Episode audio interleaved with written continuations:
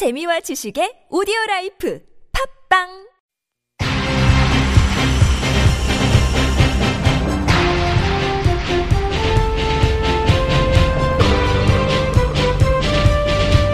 색다른 시선 김종배입니다.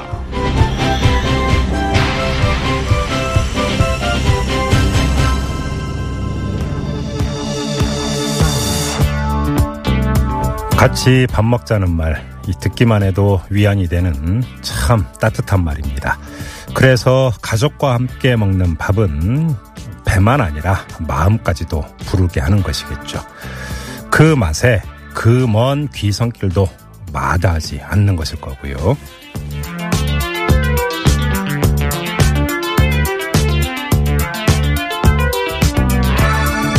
귀경 차량과 나들이 차량이 한데 몰리면서 오늘 하루도 교통 상황이 많이 복잡했는데요. 지금은 정체가 좀 풀렸을까요? 자, 앞으로 2시간 동안 여러분의 귀경길에 동행하겠습니다. 색다른 시선 김종배입니다는 추석교통특집 방송으로 꾸미는데요. 이 방송은 깨끗하고 안전한 에너지로 이전한 한국지역난방공사, 국민과 함께하는 든든한 행복에너지 한국전력, 생활 속 불합리한 차별 법제처에 신고하세요. 차별법령신고센터, 올해에도 가족을 위해 국가건강검진 꼭 받으세요. 국민건강보험공단, 서민의 원스톱 금융파트너 1397 서민금융통합지원센터, 대한민국이 아끼는 물 제주삼다수, 고향 가는 길 안전운전이 최고의 보험입니다. 더케이손해보험 에듀카, 도착은 빠르게 가는 길은 편하게 U플러스 원내비, 귀경길 피곤할 땐 든든한 비락식혜로 재충전과 함께합니다.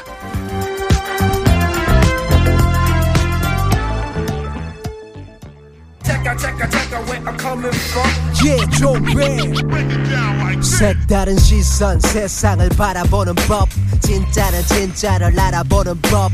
오늘 뉴스를 들어볼까, 진실을 따라 미래를 그려본다. 오늘의 뉴스가 바로 내일의 역사. Show me the news. 네, 강양구 프리랜서 기자 모셨습니다. 어서 오세요. 네, 안녕하십니까, 강양구입니다. 네, 자, 오늘 첫 소식은 어떤 소식인가요? 네, 한미 자유무역 협정이 결국 미국 측이 바라던 대로 개정 수순에 돌입을 하게 되었습니다. 네네. 이 한국은 한미FTA의 경제적 효과부터 먼저 따져보자고 맞서왔지만 이 결과적으로 트럼프 미국 대통령이 꺼내든 폐기 카드에 한발 물러선 모양새가 됐는데요. 네네. 이 산업통상자원부는 워싱턴 D.C.에서 미국 무역 대표부와 회의를 열고 FTA의 개정 필요성의 인식을 같이 했다고 밝혔습니다. 네. 일단 양측이 한미 FTA의 상호 호혜성을 보다 강화하기 위해라는 전제를 달긴 했지만 이 미국 측이 요구한 대로 한미 FTA 개정 절차를 밟기로 사실상 합의한 셈입니다. 예예. 이 추석 연휴가 지나면 이 정부가 본격적인 개정 협상에 앞서서 일단 내부 절차를 밟게 되는데요. 네. 경제적 타당성 평가, 공청회, 국회 보고 등을 수순을 거쳐야 개정 협상 개시를 선언할 수 있게 됩니다. 예예. 일부 개정일 경우에는 미국 역시 의회와의 협의를 거쳐야 합니다. 그렇죠. 아무튼 우리 정부 입장이 경제적 효과 따져보자라고 하는 것에서 한 발 물러선 것 아니겠습니까? 네, 그렇습니다. 이제 개정 협상 들어가자고 합의를 해준 건데 그 배경도 궁금하고요.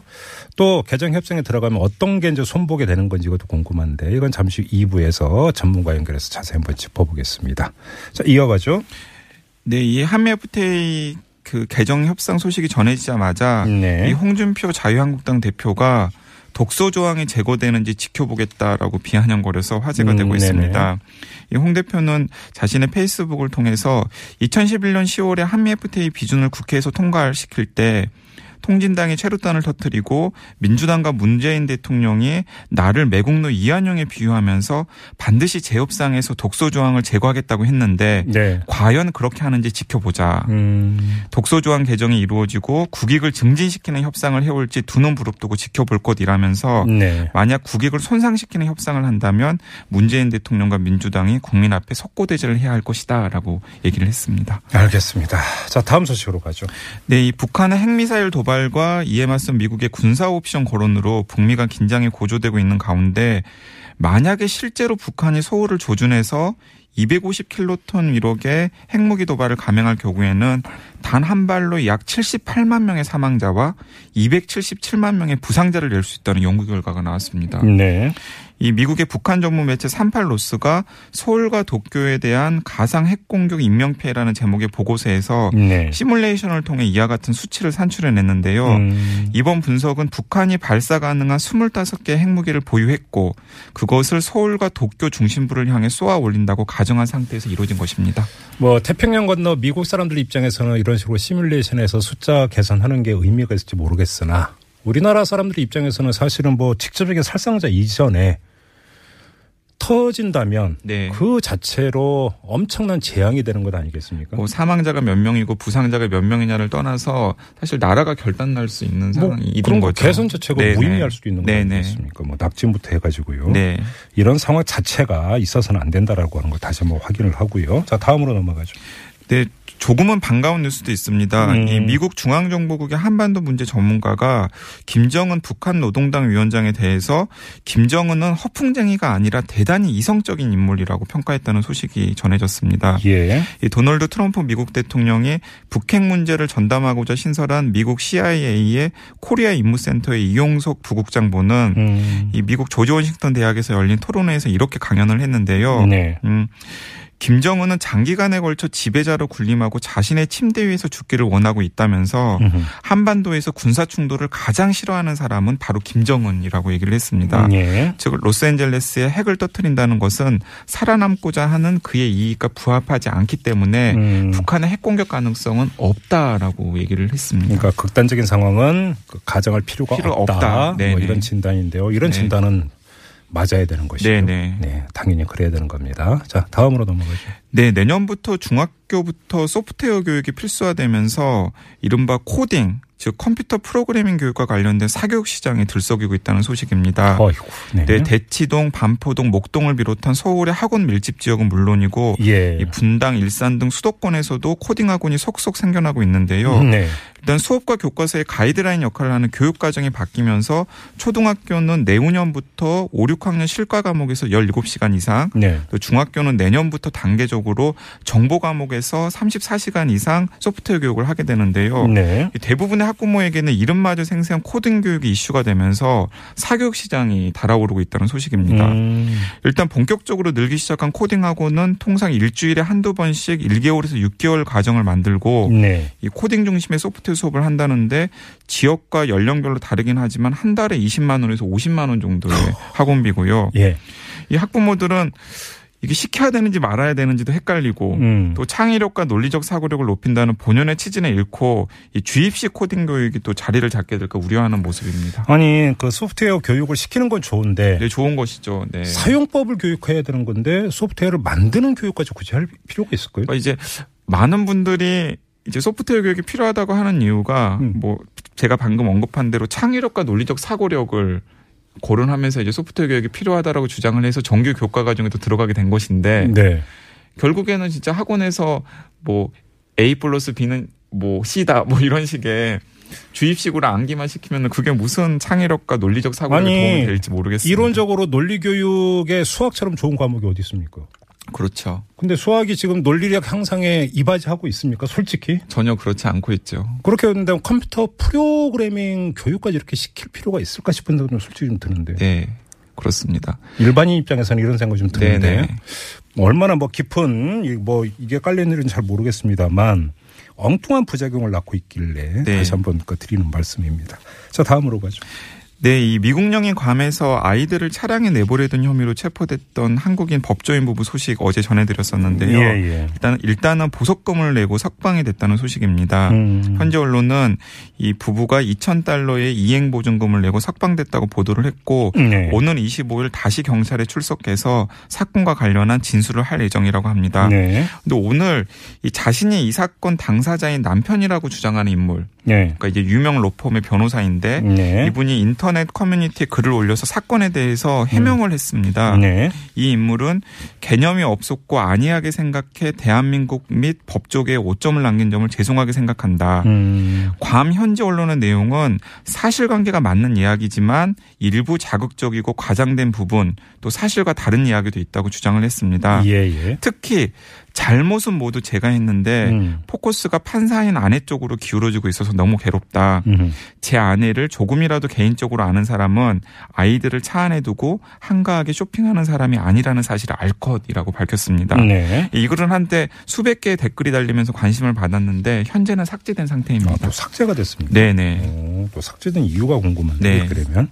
알겠습니다. 이건 좀 뭐 경위가 좀 소상히 좀 뭔가 밝혀졌으면 좋겠어요. 네네. 어떻게 된 건지. 자, 그리고 또 어떤 소식인가요? 네, 구근홍객 정미용 더 코칭그룹 대표가 문재인 대통령의 부인 김정숙 여사에게 사치 부릴 시간에 영어 공부나 하고 운동해서 살이나 좀 빼라 등의 글을 올린 사실이 알려져서 온라인상에서 막말 논란이 일고 있습니다. 네. 이 정 대표는 제가 들여다봤더니 취임 넉 달도 안 돼 옷값만 수억을 쓰는 사치로 국민의 원성을 사는 전형적인 갑질에 절부 복부인 행태를 하고 있다.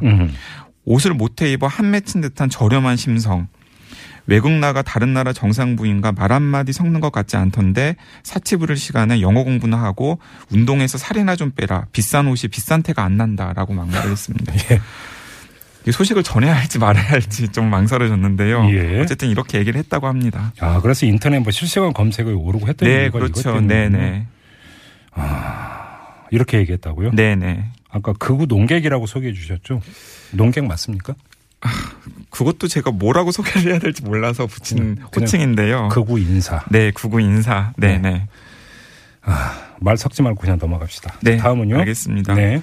또 비슷한 소식이 하나 더 있는데요. 네. 이원주 국민의당 의원이 불꽃 축제를 비판하며 쓴 댓글이 논란이 되자 네. 자신의 의견이 아닌 보좌관의 실수라고 해명을 했습니다. 예, 애초에 이 의원이 뭐라고 글을 썼냐면 문재인 정권은 하나그룹의 빚이 있다. 하나그룹은 보수편인 척하지만 실제로는 좌파편이고 네. 김대중 때 성장했다. 라는 내용의 댓글을 써서 논란의 중심에 섰었는데요. 네. 이 댓글은 이제 이 의원이 불꽃 축제를 하나그룹이 주최하는 불꽃 축제를 비판하는 과정에서 나온 얘기인데 얼마 전에 저 여의도 그렇습니다. 일단 불꽃축제 말씀하신 거죠. 예, 예. 근데 이제 이 글이 이제 계속해서 논란이 되자 불꽃축제 관련 글에 달려진 공유 댓글은 이 보좌진의 실수로 올려진 것이다. 제 의견과는 관련이 없고 착오를 들여 죄송하다라고 해명글을 올려서 또 논란을 자초하고 있습니다. 그래요? 네. 보좌진이 쓴 게 아니고 보좌진이 실수로 올린 것이다. 네, 네. 그럼 애초에 그럼 작성자는 누구랍니까? 모르겠습니다. 저도. 이것도 그냥 넘어가요. 네.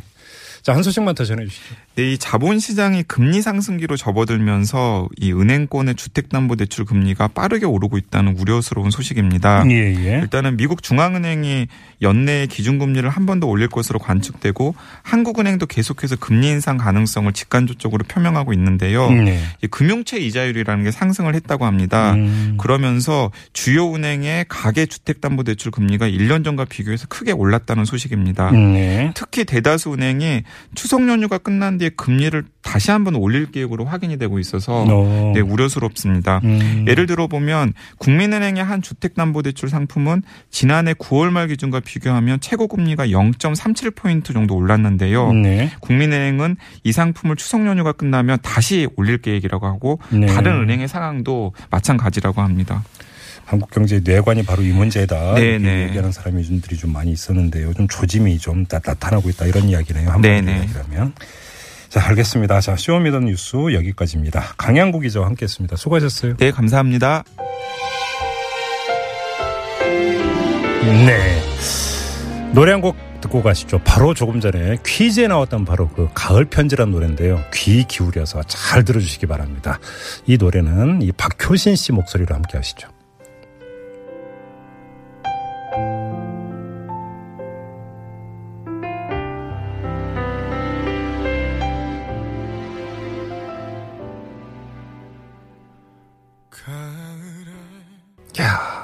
진짜 요즘하고 딱 맞는 노래인 것 같습니다. 이 고은 시인의 시에다가 곡을 붙인 가을 편지 함께 하셨는데요.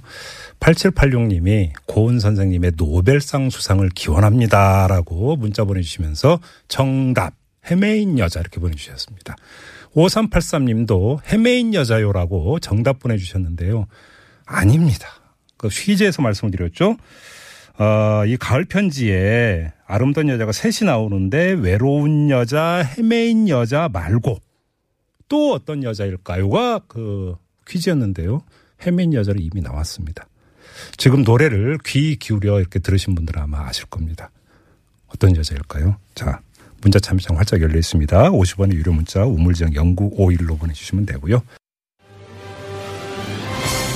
뉴스를 보는 새로운 방법, 색다른 시선 김종배입니다를 듣고 계십니다.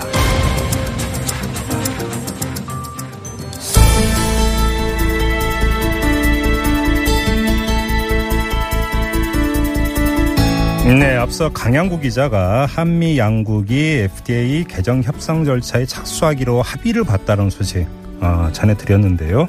자, 우리 정부의 입장은 개정 협상이 아니라 먼저 이 FTA 경제적 효과부터 점검해보자 이런 입장이었는데 미국 워싱턴에서 개정 협상 절차에 착수하기로 합의를 해줬다고 합니다. 그 이유가 궁금하고요. 또 어떻게 되는 건지도 궁금한데 전문가 연결해서 자세히 들어보겠습니다. 한신대 국제관계학부 이혜영 교수 연결합니다. 여보세요. 여보세요. 예, 안녕하세요 교수님. 네, 안녕하세요. 네, 주석은 잘 세셨고요. 예, 그렇습니다. 감사합니다. 네네. 가장 궁금한 게 정부 입장이 처음에는 경제적 효과 분석이었는데 갑자기 개정 협상에 동의를 해줬습니다. 그 이유가 뭐라고 봐야 되는 겁니까? 글쎄, 조금 우려스러운 상황이 아닌가 싶고요. 예. 뭐 어떻게 좀 비유를 해서 말씀드리자면 어떻게 일합도 못 견디고 이렇게 주저앉아 버리는지. 예. 우선 또 정부가 정직하지 않은 측면이 있었던 것 같아요. 무슨 말씀이세요? 1차 특별회의가 지난 8월 말에 있었지 않습니까? 예. 그 직후에 미국 쪽에서는 발표하기를 향후 수주에 걸쳐서 실무적인 협상을 계속하겠다. 이렇게 합의를 했다. 이렇게 발표를 했거든요. 예. 그런데 우리 쪽에서 발표할 때는 당분간 어떤 실무 협의를 생각하고 있지 않다. 이렇게 발표를 했어요. 그렇게 보면은 지난 수주 동안에 미국이 당시에 한 달여 전에 발표했던 것처럼 예. 양국 간에 여러 가지 각 차원의 실무 협의를 했고 그래 그 다음에 우리가 2차 특별회기 이건 사실 협정문에 나와 있는 게 아니기 때문에 예. 이거는 해도 그만 안 해도 그만이에요 실은. 그런데 그 사이에 실무 협의를 거쳐가지고 우리가 아무 특별 거 없는 2차 특별회기를 우리가 소집을 하자고 해서 이번에 미국에 가서 협상을 했고 그 결과 아까 말씀하신 것처럼 원래 우리 입장은 과연 이 미국의 적자가 한미 FTA 때문인지에 대해서 조사 연구를 공동으로 진행하자 이런 거였거든요. 그렇죠. 그런데 그런 거 다 없어져 버렸어요. 그래서 미국이 일방적으로 요구했던 개정과 수정에 관련되는 협상을 하는 걸로 합의가 나온 거죠. 그러면 지금 지난 8월에 1차 회의 결과 발표에서 우리 정부가 좀 축소 발표를 한 것 같다라는 이런 분석이시네요. 교수님 말씀은. 그렇죠. 그뿐만 아니라 미국이 당시에 무엇을 요구했는지도 국회를 비롯해서 그 어디에도 자세히 보고한 게 없는 거죠. 그렇게 본다면은 지금 뭔가 좀 정직하지 않다 하는 느낌을 계속 지금 주고 있는데 이런 경우에 이제 협상의 정당성 부분에 대한 의문조차도 제기될 수가 있습니다. 그러면 더 궁금해지는데 그 시작을 하자마자 바로 끌려가기 시작을 했다는 이야기가 되는데 그 이유가 혹시 이 한반도 안보 위기 상황 이러면서 한미 동맹을 그 축으로 해서 미국이 압박을 가했기 때문 이렇게 분석할 여지는 없을까요? 경제하고 통상이라고 하는 거, 경제 통상하고 안보라고 하는 건 뭐 엄격히 분리할 수는 없겠죠. 그러나 한미 FTA 이슈는 어디까지나 경제 통상 먹거리 문제거든요. 예. 그렇기 때문에 이 두 개의 안보 문제가 뒤섞어 버리면은 절대 우리가 유리할 수가 없습니다. 그러니까요. 예. 그렇기 때문에 더더군다나 협상의 시점이라든가 적어도 최소한 이런 그 개정 내지 수정 협상이라고 한다면은 미국에서 재협상이라고 부르는. 이건 적어도 서너 번 정도는 협상이 결렬되고 의제 조성이 끝난 다음에 협상의 테이블에 앉아야 되는 거지. 네. 아까 말씀드린 것처럼 단 1합도 못 견디고 그냥 주저앉아 버리면은 향후의 협상 구도가 굉장히 우려되는 거죠. 지금 삿바 싸움도 못 해봤다는 말씀이신데 아무튼 뭐 이제 그 개정 협상은 뭐 이렇게 되면 이제 기정사실이 된 것 같은데 이후 절차가 어떻게 되는 겁니까, 교수님? 일단 양국 간에 뭐 서로 좀 다른 절차가 있습니다. 그런데 지금 과연 이 개정 내지 수정 협상의 폭과 수준을 어디까지 잡는 거에 따라서 향후 절차도 좀 달라진 측면이 있어요. 예를 들어 소폭 개정 내지 수정이 이루어진다면은 그냥 행정부 차원에서 할 수도 있겠지만, 네. 이게 그 개정과 수정의 폭이 커진다면은, 이거는 상당히 시간이 걸리는 문제죠. 그래요. 예. 근데 어떻게 전망을 했어요? 소폭으로 보세요? 대폭으로 보세요? 어떻게, 교수님 어떻게 전망하세요? 글쎄요. 제가 보기에는 지금 우리가 미국이 발표한 자료들을 보면요. 우리하고 예. 서로 다른 계산기가 달라요. 어떻게 다른데요? 우리 쪽에 한국은행이라든가 우리 정부, 산업통상자원부에서 발표한 데이터하고, 예. 미국 정부가 가지고 있는 데이터가 서로 다른 거죠. 예를 들어서, 예. 한국은행이나 우리 정부 자료에 따른다 미국도 대한국 수출이 많이 늘어났어요. 지난 5년 동안에. 예, 예. 그런데 미국 측 자료에 따른 미국이 주장한 바에 따르면은 오히려 미국은 수출이 3%가량 줄었다고 주장을 하거든요. 네. 반면에 우리는 그다음 한국은행 자료에 따른다음에 미국의 서비스 무역은 대한국 수출이 엄청 늘었습니다. 사실은 50% 가까이나. 그런데 미국 측 자료에 따른다면 는 거 없다. 늘어난 거 없다. 네. 이렇게 주장을 하거든요. 그렇기 때문에 서로 다른 계산기를 가지고 지금 데이터를 가지고 앞에 놓고 예. 주장을 한다는 말이죠. 어느 게 진실인지는 정말 우리가 처음에 제안했던 건 조사하고 연구를 해봐야 합니다. 예. 그런데 그 절차 없이 바로 개정 협상에 들어가기로 한 거는 굉장히 유감이죠. 근데 그 처음에 이 트럼프가 대선 과정에서 뭐 한미 FTA까지 이제 거론을 했을 때 많은 전문가들 어떻게 그 이야기를 했었냐면 네. 미국 입장에서는 한미 FTA가 그 우선인 게 아니라 나프타가 우선이다. 네. 그래서 우리 정부의 한미 FTA 재협상을 요구해 오더라도 나프타 재협상이 끝난 다음일 것이다. 이런 전망을 많이 했는데 지금 나타나고 있는 양상을 보면 트럼프 행정부가 속도를 높이고 있는 거잖아요. 그래서 그렇죠. 요즘 나오는 이야기가 그게 아니라 거꾸로 그러니까 한국 정부를 압박을 해서 한미 FTA 재협상을 먼저 끝내고 이 카드를 가지고 나프타 협상의 주도권을 쥐려고 하는 거 아니냐. 이런 분석도 있던데요. 어떻게 보세요? 가능하죠. 왜냐니까 네. 나프타 같은 경우는 3자 협상 아닙니까? 캐나다, 예. 많지 않은 캐나다가 있고 예. 그다음에 멕시코 이런 3자 협상인 반면에 우리 같은 경우에는 1대1 협상이거든요. 그렇죠. 미국 입장에서는 절대 유리한 협상이죠. 네. 그러니까 3자 협상이기 때문에 서로가 1대2 상황이 계속 연출되는 거고 나프타 같은 경우에는 네네. 우리 같은 경우에 우리는 빠져나갈 그게 없어요. 그렇죠. 그냥 미국이라는 슈퍼 강국하고 바로 이렇게 붙어야 되는 상황이 된 거죠. 예예. 그렇기 때문에 이쪽 저쪽 성과를 아마 미국은 센터에서 중앙에서 이걸 조율을 할 겁니다. 나프타에서 더 얻어낼 거, 그 경우에 한국은 압박을 할 거고, 네. 마찬가지 여거의 경우는 승리를 하는 거죠. 그렇기 때문에 더더군다나 이런 측면에서 보더라도 지금 나프타 재협상입니다. 공식적으로 그는 예. 이미 1타 협상이 시작이 됐거든요. 끝났어요. 예, 예. 물론 현재 진행 중이고 그리고 우리가 약간 지금 뒤차를 탄 셈인데 네. 우리가 보기에는 그러니까 결코 서두를 어떤 이유도 없는데 왜 이번에 덜크덕 이렇게 개정 협상에 합의를 받는지 참 의문입니다. 그러니까 그럴수록 더 버텼어야 되는 게 아닌가 싶은 그렇죠. 건데 예. 객관적 조건이 안 좋거든요. 그러니까요. 예. 그 많은 분들이 그래서 지금 미국이 내놓을 첫 번째 카드가 자동차 분야가 될까라고 전망들을 하던데 어떻게 보세요? 네. 그거는 누차 제가 여러 자리에서도 말씀을 드리고 있는데 이건 예. 굉장히 억지입니다. 왜냐하니까 예. 자동차는 지난 FTA 발효되고 난 다음에 그건 미국 주장에 따르면 70%, 80% 수출이 늘어났다. 이렇게 주장하거든요. 네. 그런데 자동차는 그 기간 동안에 한미 FTA 적용 품목이 아닙니다. 그렇다면서요. 예. 그렇죠. 예. 2016년부터 관세 2.5%가 예, 예. 이제 없어진 거죠. 그렇게 본다면 미국의 주장은 상당히 억지와 생떼에 가까워요. 실은. 네. 철강도 그렇습니다. 철강도. 예. 사실은 한미 FTA 해당 품목이 아니거든요. 철강은. 그런데 그것도 끌어들여가지고 어떻게든 지금 자기들한테 유리하게 상황을 만들어가고 있는 거죠. 그러니까요. 미국 자동차 같은 경우는 관세니 뭐니 이런 걸 그러니까 떠나서 덩치 크고 연비 많이 먹어서 어렵다 이런 얘기 일반적으로 우리 국민들이 하고 있는 거 아닙니까? 그럼에도 불구하고 한미 FTA 이후에 미국산 자동차의 수입은 엄청나게 늘어났습니다. 그럼에도 불구하고? 예, 많이 늘어났어요. 아, 그렇군요. 결코 손해본 장사가 아니었죠. 예, 이 미국 자동차 산업의 이제 백인 노동자들 이들을 지금 트럼프 행정부가 염두에 두고 있다 이렇게 봐야 되는 거죠? 그건 정치적인 거죠. 그러니까요. 예. 그리고 자동차 분야 철강 말고 또 주목해서 봐야 되는 분야가 있다면 어딜까요? 지금 이 미국 측 주장이 아까 말씀드린 것처럼 서비스 무역에서 이게 정체가 일어나서 우리가 얻어낸 게 없다는 이야기는 예. 여기를 집중 공략해서 따내겠다는 이야기죠. 네. 그다음에 한미 무역에 있어가지고 가장 역조가 심각하게 농축수산물입니다. 농축산물이에요. 네네네.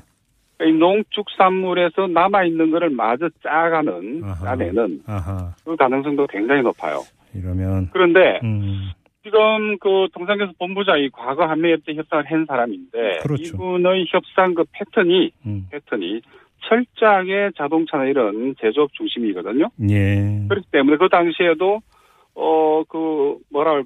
꽃감 빼먹듯이 농축산물에서 다 내줬다는 거죠. 예. 그럼 이번에도 그런 양상이 되풀이될 우려가 있다. 저는 그렇게 보고 있습니다. 농촌이 붕괴돼 가고 있는데 뭐 더 가속도가 붙겠네요. 잘못하다가는. 그럴 우려가 있죠. 걱정이네요. 예.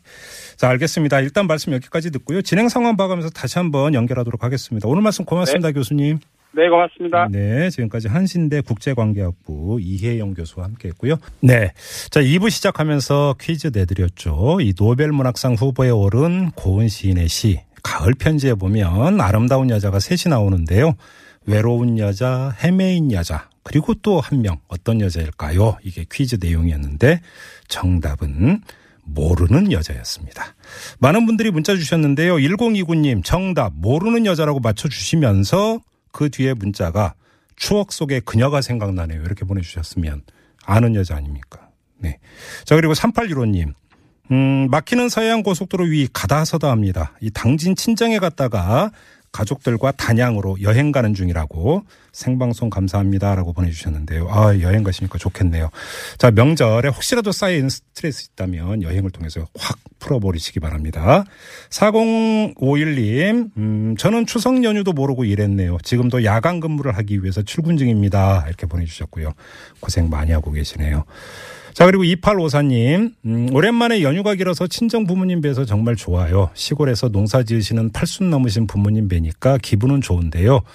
야유어지신 모습을 보니 모르는 분을 만난 것 같아서 가슴이 아파요. 부모님 이젠 농사일 조금만 하시고 조금 쉬세요. 많이 사랑해요. 이런 문자 주셨고요. 자, 카카오톡으로 산들산들님. 긴장된 안보 상황 때문에 연휴도 없이 근무하는 공군 전투기 조종사입니다. 고향에서 눈꼽아 기다리는 장모님께 정말 죄송합니다. 명절에 친정도 못 가고 쌍둥이 아이들을 케어하고 있는 아내가 무척이나 고맙고 저에게는 그 어느 누구보다 아름다운 여인입니다. 라고 이렇게 문자 주셨는데요. 산들산들 같은 그 분들이 바로 안보 최일선에서 이렇게 노력을 해 주시니까 저희가 명절을 쇠고 있는 것 아니겠습니까? 고생 많이 하고 계시고요. 고맙습니다. 자, 많은 분들이 문자 주셨는데요. 이 가운데 4051님, 2854님, 그리고 카카오톡 산들산들님 세 분께 저희가 선물 보내드리겠습니다. 저희 제작진이 따로 연락을 드린다고 하니까요. 조금만 기다려 주시기 바랍니다. 자, 색다른 시선 김종배입니다. 추석 교통 특집 방송으로 꾸미고 있는데요. 이 방송은 깨끗하고 완전한 에너지로 이전한 한국지역난방공사, 국민과 함께하는 든든한 행복에너지 한국전력, 생활 속 불합리한 차별 법제처에 신고하세요. 차별법령신고센터, 올해에도 가족을 위해 국가건강검진 꼭 받으세요. 국민건강보험공단, 서민의 원스톱 금융파트너 1397 서민금융통합지원센터, 대한민국이 아끼는 물 제주삼다수, 고향 가는 길 안전운전이 최고의 보험입니다. 더케이손해보험 에듀카, 도착은 빠르게 가는 길은 편하게 U플러스 원내비, 귀경길 피곤할 땐 든든한 비락식혜로 재충전과 함께합니다. 자, 2부 이렇게 마무리하고요. 7시 6분 3부 이 추석특집 선곡노트로 다시 돌아오겠습니다. 이미윤 기자 오랜만에 다시 보게 되네요. 자, 이렇게 2부 마무리하면서 노래 한 곡 띄워드리겠습니다. 자이언티가 부르는 꺼내 먹어요. 함께 하시고요. 3부에 뵙겠습니다. 안녕. Yeah, yeah.